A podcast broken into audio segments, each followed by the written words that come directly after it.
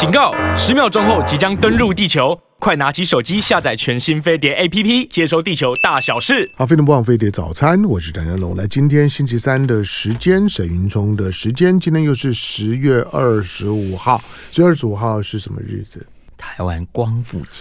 哼，不错哎。我刚来有做功课。对，我就我就像你这样子一个一个一个就是大英国籍马来西亚闽闽闽南人，但是你就更加努力学习。欸、我问你啊，你在你在马马来西亚的时候，小小的时候，像台湾光复节这种节日，应该好、嗯、不可能啦，搞不清楚的，搞搞不清楚，对对对。好，但但是对双双双十节有概念吗？对我国庆有概念？完全没有，也也没有。其实其实我们哪哪我们只有马来西亚国庆，然后我们家还会、嗯、还会新加坡国庆，知道这两个国家。中国国庆什么时候不知道？中华民国国庆什么时候不知道？所以你你你是到台湾之后才，才知道才知道这件事情啊、哦。然后然后就很，所以你知道我对什么北伐、嗯，东征，哦，这个完全。没有概念，没有概念，历史从来没有教。我们的历史课本呢，嗯、呃，小学有上中国史嘛，哈、嗯，很简单的啦。国中也有，到高中也有。嗯、呃，我们有上东南亚史、中国史、西洋史。但讲到中国史的时候呢，不管你是小学、国中还是高中，你都念到什么时候为止？嗯嗯、念到中华民国成立、辛亥革命嗯为止，之后就不讲了。嗯，所以。呃，东征北伐，张学良、嗯，这些我们都是另外去看书才知道，嗯、学校都没教的。嗯，嗯所以一九四九年发生以后的事，之后发生的事情，我也都是家里的老人家讲。没有错，就我我在我我在我在念念国高中的时候，我就觉得很奇怪，就是说为为什么我们的历史只写到一九四九年？嗯，然后之后台湾发生的是什么事事情？就就就是就一一一段话，最后的一段话就就交代。那大陆呢也不知道了，就都没有了。它它就变成是戒严时时期的问题，好吧？这个呢在之前放着了。那今天呢是台湾光复节，当然台湾光复，但是现在大家在等的就是呃台湾独立。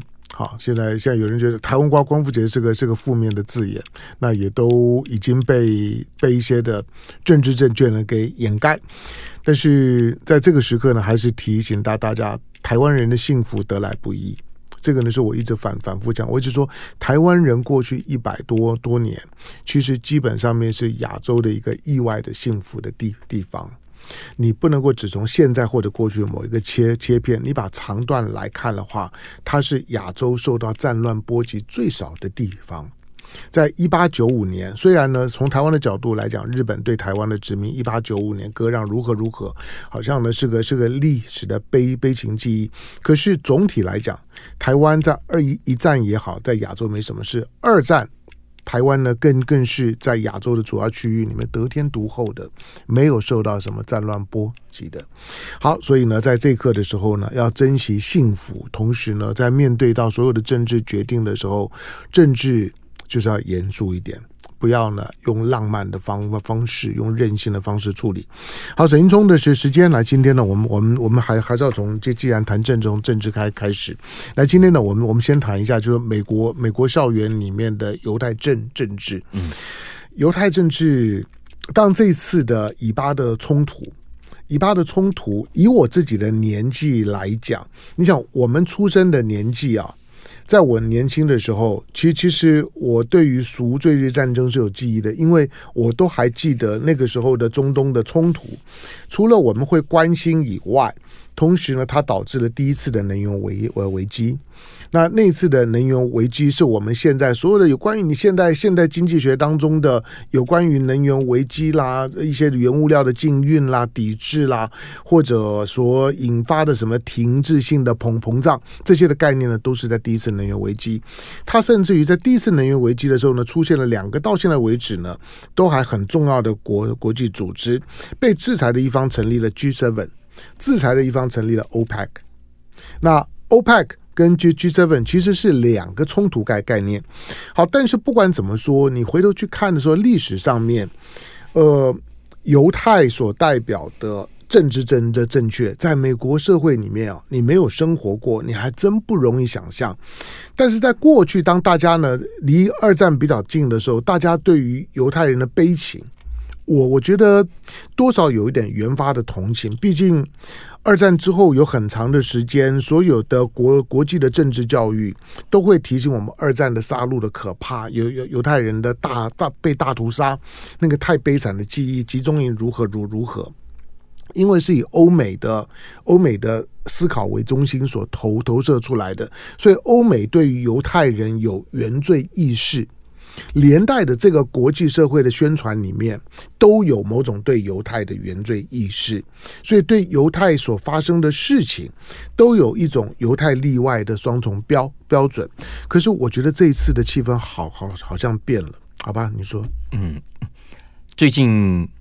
呃，我从小，因为我想大家，你可能节目里面也谈很多哦，所以我今天本来因为是我自己在想的问题，我不知道怎么回答啊。嗯、我们最近看到新闻，哈佛大学有三十四个学生的组成的团体，嗯，啊，联盟通过他这个一个发表了一封原本匿名的信啊，嗯、啊，这个信就说以色列应该要为这一起事件负起全部的责任啊。嗯、那这个信发表了之后，呃。这三十几个学生就被人肉搜索嘛，啊，最后就被查出来是哪些人，那就引起了你看，包括美国前财政部长，呃，华尔街的 Bill Ackman 等等很多的名人，对啊，呃，甚至好像还包括了你最喜欢那个维多利亚的秘密的的老板，嗯，等等哦，好，还有美国前驻华大使洪博培，都都。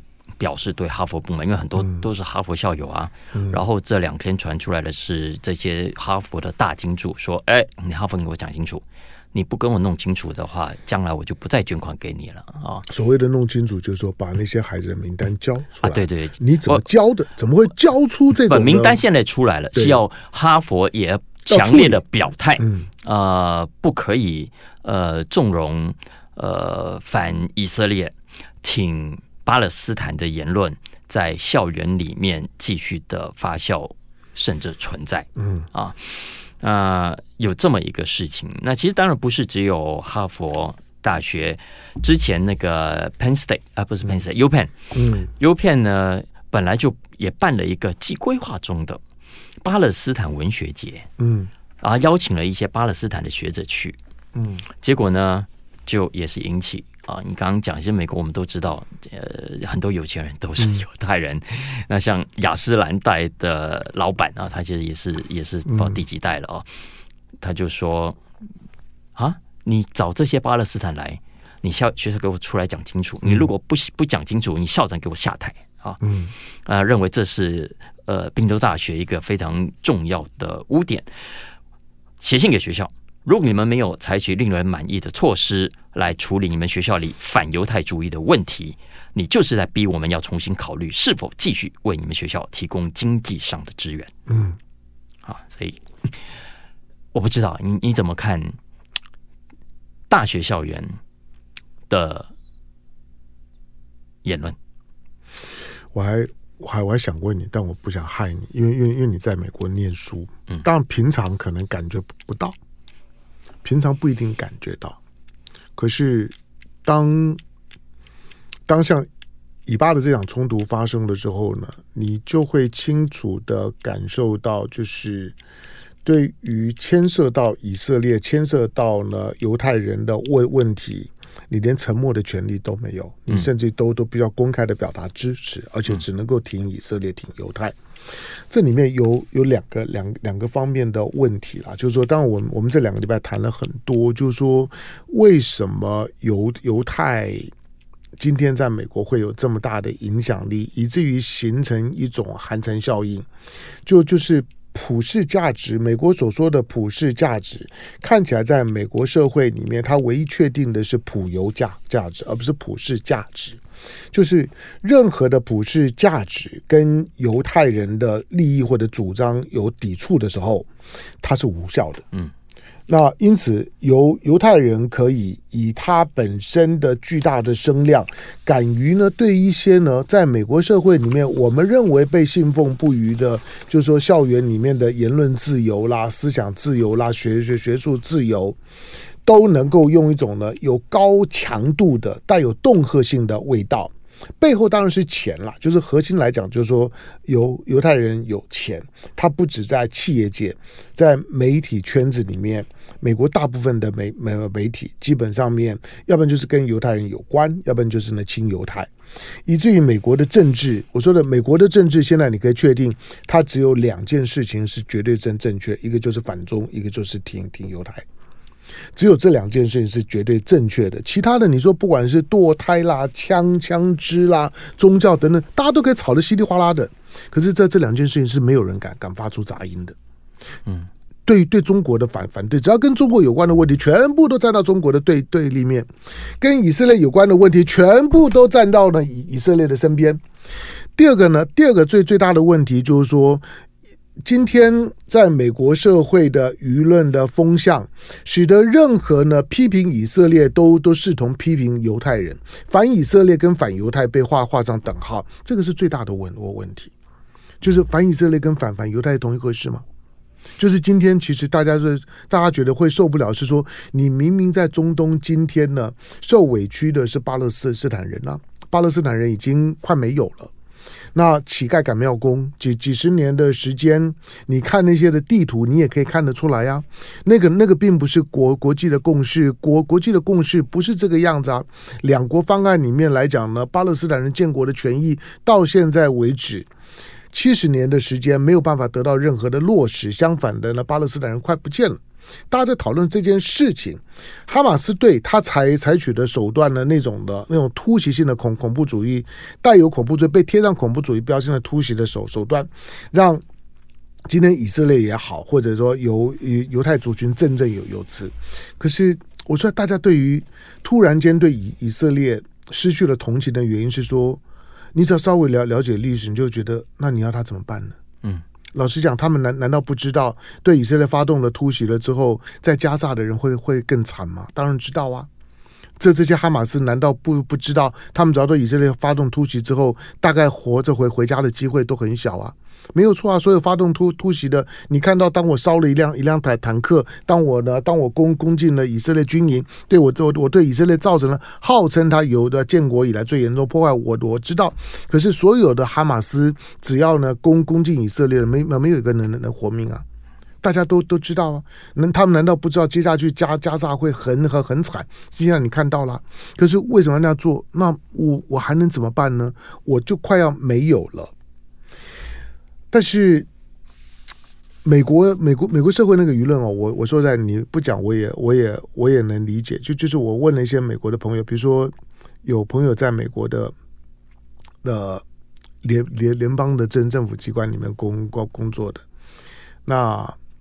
我我对他对政治是很有看啊看法的。我我我本来想想说，我可不可以访问你？他很直接跟我讲，他说：“拜托，我还想再再在美国住几年。你知道，我如果谈了，我工作一定有有问题。我告诉你，我连社交都会出问题。嗯，不能谈。嗯，华华华人呢、啊？台湾出生的华人，我我我说你华人都不能谈，他说对。”他他说这是很很现实。他说我的工作我在联邦里面过工作，我告诉你，我只要谈了，我一定有有有有问题。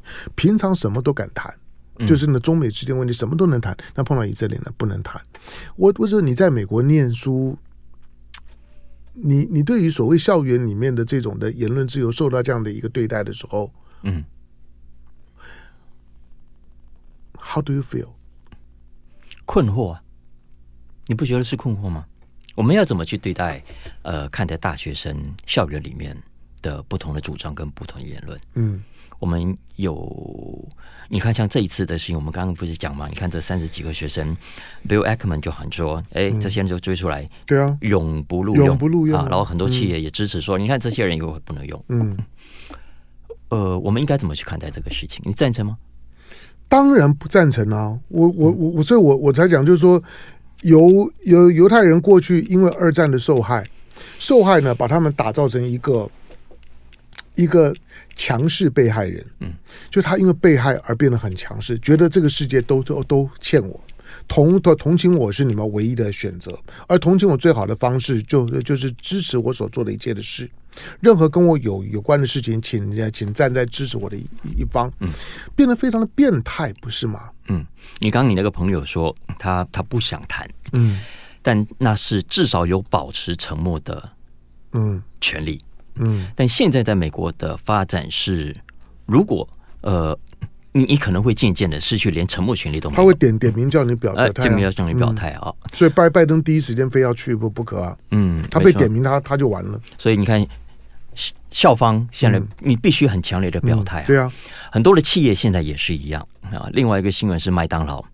以色列的麦当劳最近就就大发红包，呃，不要就大派呃，等于说又支援各种的军人来吃，有免费或很多的优惠啊。据说他发了十几万份的免费的餐出去。那这个事情曝光之后，那回教世界也有麦当劳，他只是不不卖猪肉型的产品哦。在回教这些国家的麦当劳就被。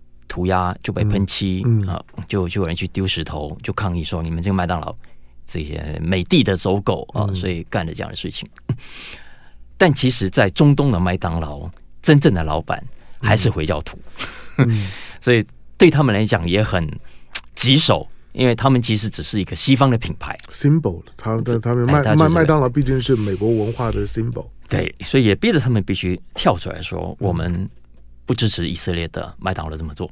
那我们跟以色列麦当劳一点关系都没有，我们只是同样挂上麦当劳的招牌而已啊。嗯、所以其实包括其实不止，你看我们台湾也是一样啊。你遇到两个问题，有些企业、有些品牌，你表态不表态都有问题。嗯啊，所以这个其实我们接下来要怎么理解言论自由？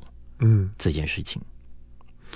其其呃，其实没有，我我我觉得没有什么好好理解的，就是言论言论言论自由，它不是，是一个虚幻的吗？对，它不是至至高无上的，嗯、它基本上面是有双双重标标准的。嗯，你你你有没有感觉到言论自由的边界？只是你有没有站到那个边界的位位置而已。嗯，你到那个边界，你就就知道言论自由其实其实是有边界的。而碰到那个边界是很危险的。犹犹太的复复国主义会走到今天这地地步，我还真的非常压抑。那学生大学生有没有学习的自由？有没有学习的空间？当当你我们我们在概念上面当然有啊，就是大学校园里面应该允许对许多敏感敏感的问题，神的神的存存存在，宗宗宗教的宗教有没有好好好坏？两两两性真的是平平等吗？黑白应该要平等吗？种族有有没有智能上面的差异？这些。法律上面的处理是一回事情，法律上面会一个条文说呢，不不不不分种族、宗教、性别等等一一呃一律平等，那个是法律上面。可是，在学术知识上面来讲，他必须客观讨论。可是今天犹太人不可碰触这件事情，犹太利益不可讨论这件事情，太可怕了。嗯，好吧，在我们现场的是沈云聪，来，我们进一下广告，广告回回头之后谈一点轻轻松的，沈云聪最喜欢的 Taylor Swift。好，飞碟模仿飞碟早餐，我是邓家龙。好，在在，当你你你你你会说，那我在台湾谈不可以吗？不，你只要使用网络呢，你都会感受到，你会被屏蔽，对，你都会感受到啊，在讨论呢，就是说呢，以巴问题的时候的那个言论自由受到非常大的商业力量的牵制。抵制那个的前所未有。嗯，好，我们再换话题，因为这个这这事情还在发展的当中。我们再换个话话题，那就是 Taylor Swift。Taylor Swift 其实从疫情之后啊，嗯，他就成为一个一个很特别的社会现象，就就是拥有或者说呢，买到 Taylor Swift 的演唱会的票，嗯，好像是一种救赎。你你知道，呃，郭台铭之前去美国的时候。你看到他，他去见了季辛吉，然后他也去见了谁谁谁，他他那次见了见了见了几个人，那哦，他也去看了棒球比赛，嗯，去看了那个那个那个那个那个，就是说呢，呃，以前中华队的国手的棒球比比赛，他他觉得这些都有都有都有新闻点，其中一个他本来是要是要去看看 Taylor Swift 的演唱会，嗯，就后来没有没有去了。没有去。嗯，好，那 Taylor Swift 到底代表了什么？这是我这个礼拜的 podcast 的新闻之一啊。哦，因为因为我我觉得我太沈云聪说财经，结果江明伦说我很喜欢 Taylor Swift，说我谈了很多遍了。其实我觉得我还好，没有谈很多遍，可是太值得观察了。可是她很漂亮，你不觉得吗？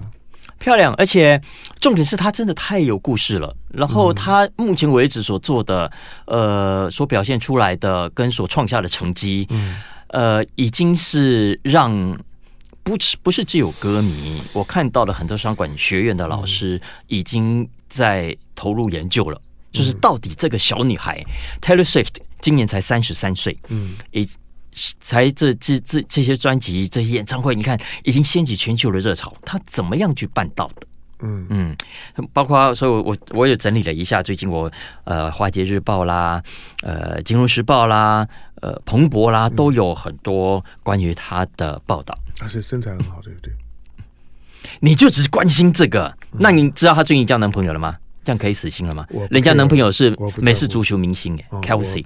我不在乎，嗯，对，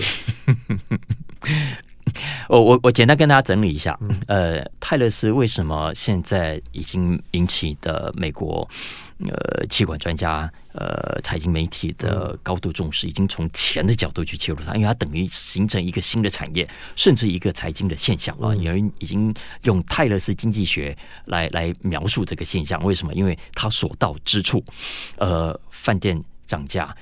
餐厅涨价，嗯、这个商店百货公司生意很好，呃，甚至造成通货膨胀啊，嗯、呃，所以这个现象啊，跟他这两年，就是今年开始到明年的全球巡回演唱会会有最直接的关系啊。我们知道疫情之后，呃，很多。美国人、欧洲人都跑出来解闷嘛啊！嗯嗯、那 Taylor Swift 他正其实当然不只是他，美国今年前十大呃演唱会的歌手，包括包括 Elton John、Ed Sheeran 全部加起来，哎，大家都都赚了很多哎。嗯、当然排名第一的还是 Taylor Swift 啊。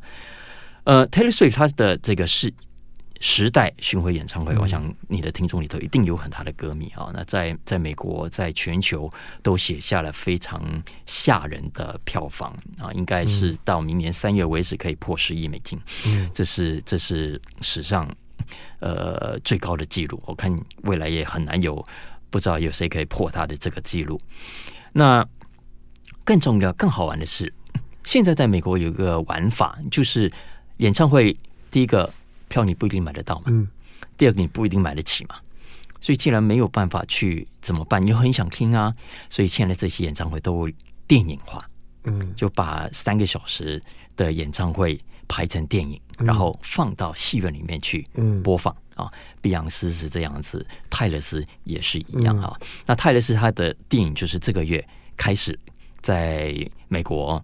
然后在英国、在墨西哥几个不同的国家开始陆陆续续上，哇，票房非常的厉害。嗯，据说今年哈，美国的一些戏院呢，呃，原本有芭比嘛，然后还有奥本海默，算是不错了。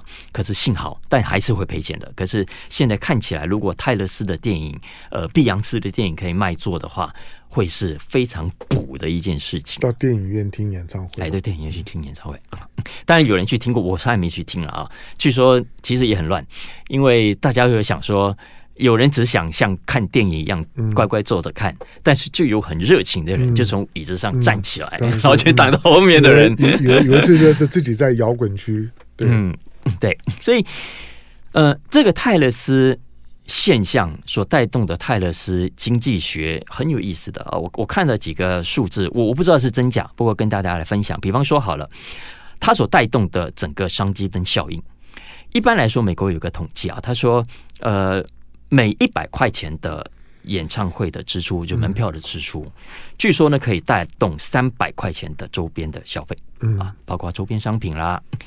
喝的啤酒啦，嗯，薯条啦，炸鸡块啦，等等啊，这些有的，呃，饭店呐，呃，交通啦，哦，据说一百块可以带来三百块，这是为什么很多国家都很希望有大型的演唱会啊，或者大型的运动会的原因。嗯、但是呢，泰勒斯吼的粉丝是特别特别大方的，可能是演唱会让他们太嗨了，我这边找到的数字是说，泰勒斯演唱会的平均门票的票价，平均呢有高有低。嗯，嗯在美国是两百五十三块美金。嗯，两百五十三块美金，对你来说应该是小 case，我不知道大家怎么看。我想对歌迷来说可能也不算太贵了。嗯，平均来说七八八千块，差不多八八千块。嗯，按照过去的比例呢，这两百五十块美金大概就会带动七百五十块美金左右的花费嘛。啊，可是我看到一个估计是说，泰勒斯的演唱会目前他。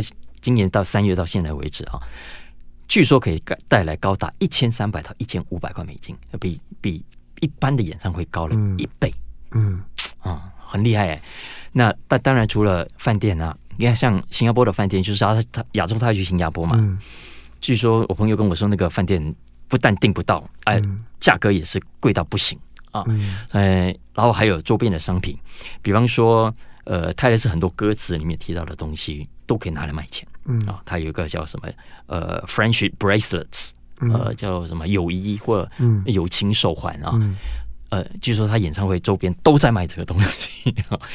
然后呃，泰勒斯很喜欢十三这个数字啊，据说是他的幸运数字啊，所以周边也很多跟十三有关的手机套啦、T 恤啦，呃，各种的纪念商品，那个据说也卖到去货啊，所以。这一整个的泰勒斯经济学，为什么会让他的歌迷比别的歌迷更勇于花钱？然后，呃，为什么他能带动的人潮远远比其他的歌手要来得多？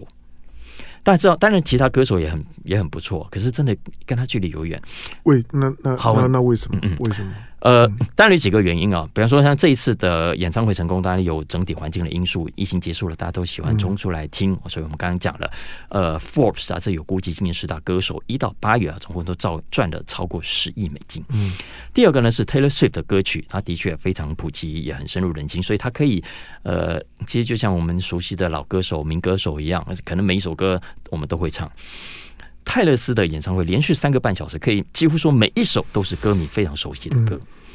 但是，更重要的是没有冷场，哎，可以不会没冷场。他招牌歌太多，嗯，所以可以从头嗨到尾。所以唱乡乡村歌曲起起家的，然后嗯嗯，那然后，而且他跟其他歌手不太一样的是，他具备一个很特殊的条件，大部分的歌都是他自己写的。然后很多的作品，你看他最厉害就是他居然敢跟 Spotify 说 no，敢跟这些串流平台说 no。但然后呢，他把一些过去年轻的时候授权出去的东西，他很聪明，重录，重录之后，权力又回到他自己手上来啊。更重要的是，从媒体的角度来看，在这个后媒体时代啊，他完全改写了音乐产业的游戏规则。比方说，好了，歌手你需不需要曝光？我们现在都必须跟这些媒体打很好的交道啊，要做很好的公关。嗯，no，泰勒斯。这几年都不接受媒体专访。啊、嗯，呃，他上一次接受媒体专访，传统媒体专访是二零一九年疫情前的事情啊。这三年他完全没有接受任何的访问，为什么？他认为可能不需要，不是可能，他他，他不需要，完全不需要、啊，他不需要。举个例子来说，苹果苹果需要下是下广告、啊、真的真的。不用啊。苹果不用去下广告，特斯拉也不用，也也也不用。就像就是当它的品牌够够强的时候，它不用下广告，因为你会帮他广广告。没错，没错，它是一个话题。他自己的粉丝自带的粉丝，跟都比任何其他媒体都要来得高。就他自己是话题的时候，我何必要下广告？对，然后他发专辑也是跟一般不一样。我们现在一般的歌手要不要来上《飞碟早餐》？嗯，曝光一下啊，跟唐湘龙合照啊，拿个 CD 出来秀一下啊。他还是不用。他发专辑的前一天，在他自己粉丝页说：“哎，各位，我明天要发专辑了。”嗯，砰，隔 天那个他就直接飙到排行榜第一名了。嗯。所以你看，泰勒斯他有自己的呃想法跟跟他的团队的准备，这个其实有有很多文章是是大家可以常去 Google 一下啊，呃，都可以找到。嗯，对了，就他已经他已经强大到可以可以不理会呢传统的这种的音乐或者表演市场的商业行销规则。嗯。这个呢是它的优优势，就他已经强到可以去拒拒绝规规则。我说我说这跟苹果啦或者那个是一样的，就是因为他他太强了，他不需要基本上面就是说报道我是增加你的销销量，嗯，而不是你报道我了之后呢，我应该要给你钱，不不不不用。好，但是因为 Taylor Taylor Swift，我觉得我就当一个核心的问题就是说，这么多的艺人，嗯，那他为什么他特特别红？嗯嗯是因为他的学得到吗？复制的来吗？对你，你认为是他的歌舞才艺特别好？没有啊，其实其实他不是那种。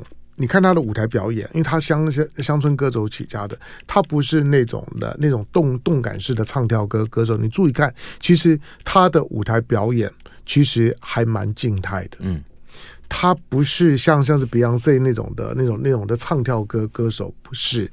所以，所以他的红其实不是传统路数的。我我觉得某些方面跟他的个人的特质，我觉得他就是个金发女孩现象。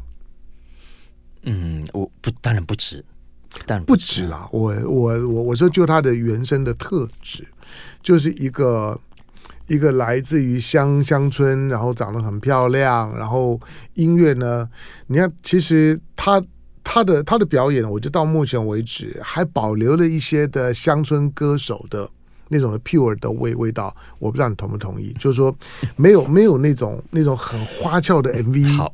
哎，我觉得严格说，应该说不只是泰勒斯啊，泰勒斯我觉得是这一新一代的歌手当中所形成最具体的一个、嗯、一个典范。但其实我们刚刚讲不是 Beyonce，、嗯、呃，那个那个那个其实 Adele、嗯、Lady Gaga、嗯、Ed Sheeran 都都在新的社群媒体时代成功的掌握了这个我们老媒体时代夕阳化之后。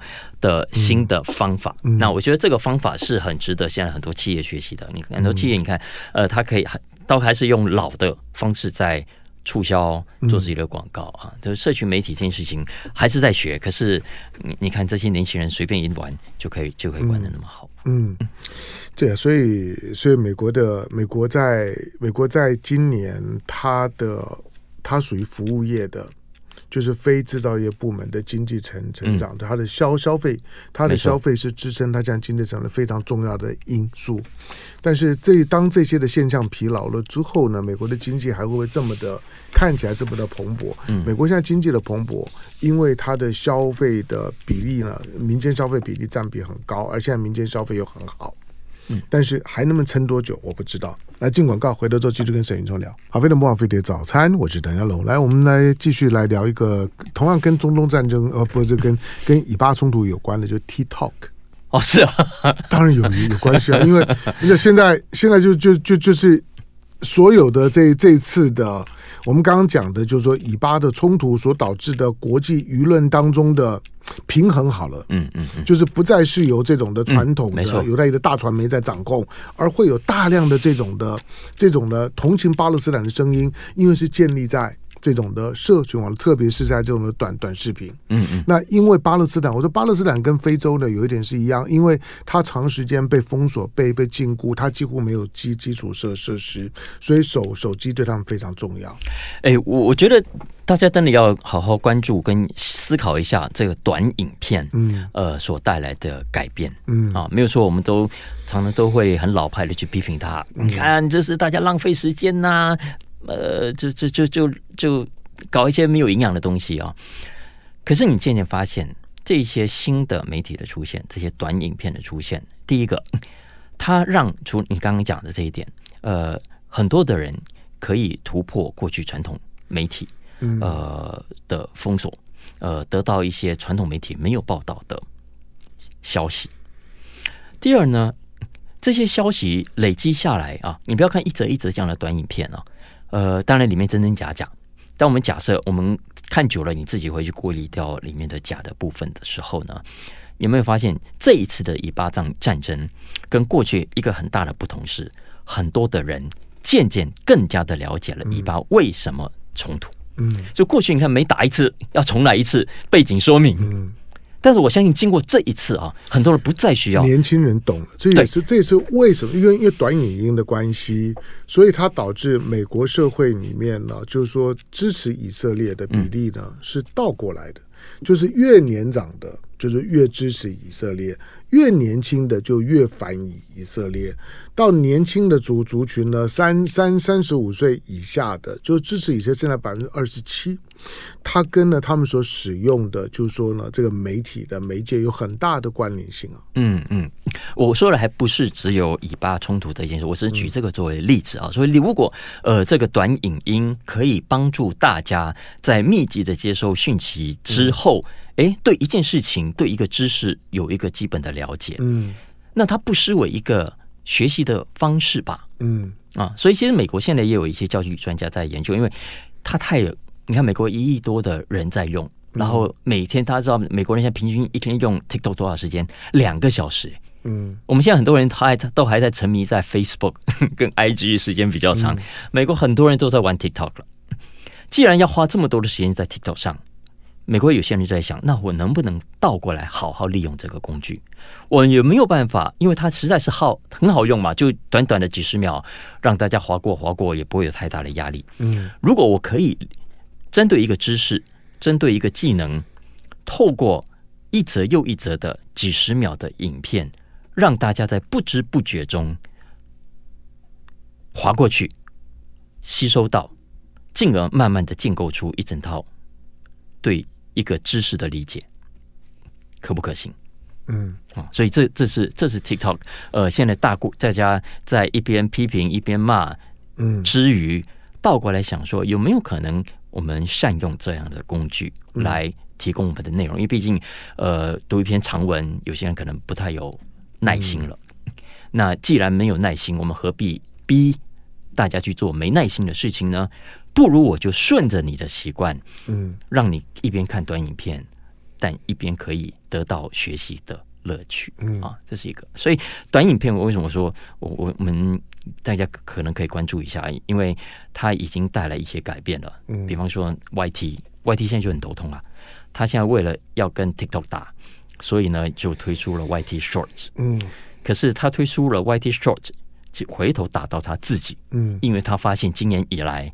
长影片的点阅降低了，大降低。嗯，因为大家反正我看短影片就好了，我慢慢的对长影片，对你 YT 上这些长影片失去了兴趣，因为太花时间了，反而有压力。因为 Y YT 一直都在鼓励大家做短影片啊，对呀，也鼓励你，你做长影片里面太太长了，应该剪短一点啊，对呀。所以呢，你看到所有的在在这做 YT 的人啊，这些的 You YouTuber 都都开始做短影片，不管你你原来原来的。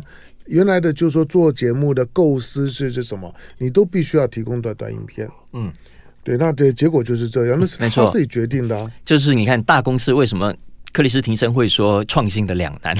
你大企业你要创新，很容易就打到自己的脚。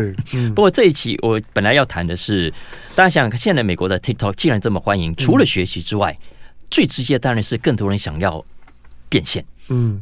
对，商务啊，商务啊，所以 TikTok 现在是大量要进攻电子商务的，嗯，那目标当然是把它 Amazon 给打倒，嗯，大家知道 TikTok 它已经推出了，在美国推出了 TikTok Shop 啊，嗯、上个月上个月，呃，它一天可以做多少生意？七百万美金。一天，嗯，七百万美金，嗯、里面其实什么杂货、生活用品什么都都都卖啊，但主要也都是靠这些。Influencers 在 KOL 在上面，哎、嗯欸，你看哦，这个梳子哦，有很特别的功能哦，梳一梳，然后哇，然后大家就下单了啊，对啊，等等的。那他们今年底的目标是希望可以做到一天一千万美金的营收啊，你知道吗？我到现在为止，本人这辈子还没有网购过，因为你有个很会网购的老婆就好啦。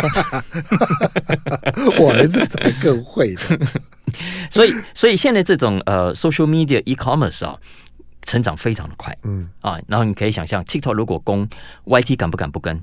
嗯，Amazon 敢不敢不跟？嗯，所以大家都在跟，当然成败还很难讲。其实 TikTok 在 TikTok Shop 在之前在英国也推出，但没有很成功。嗯，那接下来在美国，呃，有多少成功几率其实很难讲啊，因为我们都知道电子商务其实你尤其像这样的一个品牌，你要建立一个新的购买习惯，你需要熟悉度，你也需要信任度，还需要粘着度，还需要方便度。嗯，呃，TikTok 有一部分的强势，比方说它的粘着度很强嘛。他刚刚讲了，他平均用户美国人花两个小时在上面，呃，相较之下，Amazon，Amazon 他说，虽然他生意做很大，可是呢，一般的人平均在美国只花每天不到十分钟在 Amazon 上面。好，但是 Amazon 有个强项啊，人家的物流非常完整啊，非常绵密，所以购买非常的快。TikTok 是这件事情上未来要大举投资、要大举投入的。嗯啊，所以意思是说，短影片呃看起来它慢慢形成一个稳定的乐听型习惯之后，呃，第一个它也许会成为某种的教育跟学习工具。嗯，再来第二个，它也会是所有的业者在消费上的兵家必争，大家都想利用这个平台多捞一点变现的机会回来。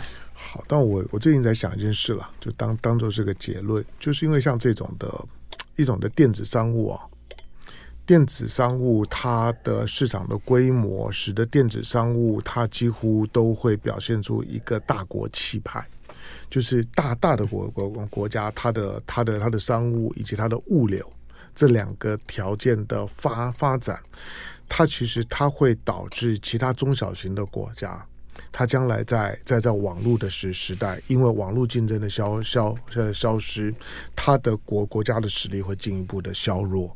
就是它没有办法建建构的现代的这种的大型的商务跟大型的物流，所以你会你会发现，在网络时代走到今天了之后，一方面它在分众化，好像好像呢，就是说呢，这种的这种的所有的网络的个个人化，可是从一个国家的角度来讲，中小型的国国家在网络竞争的时代，它越来越不利，越来越看不到。所以网络的无远佛佛界，但是呢，国国家的边界也慢慢的呢在消失。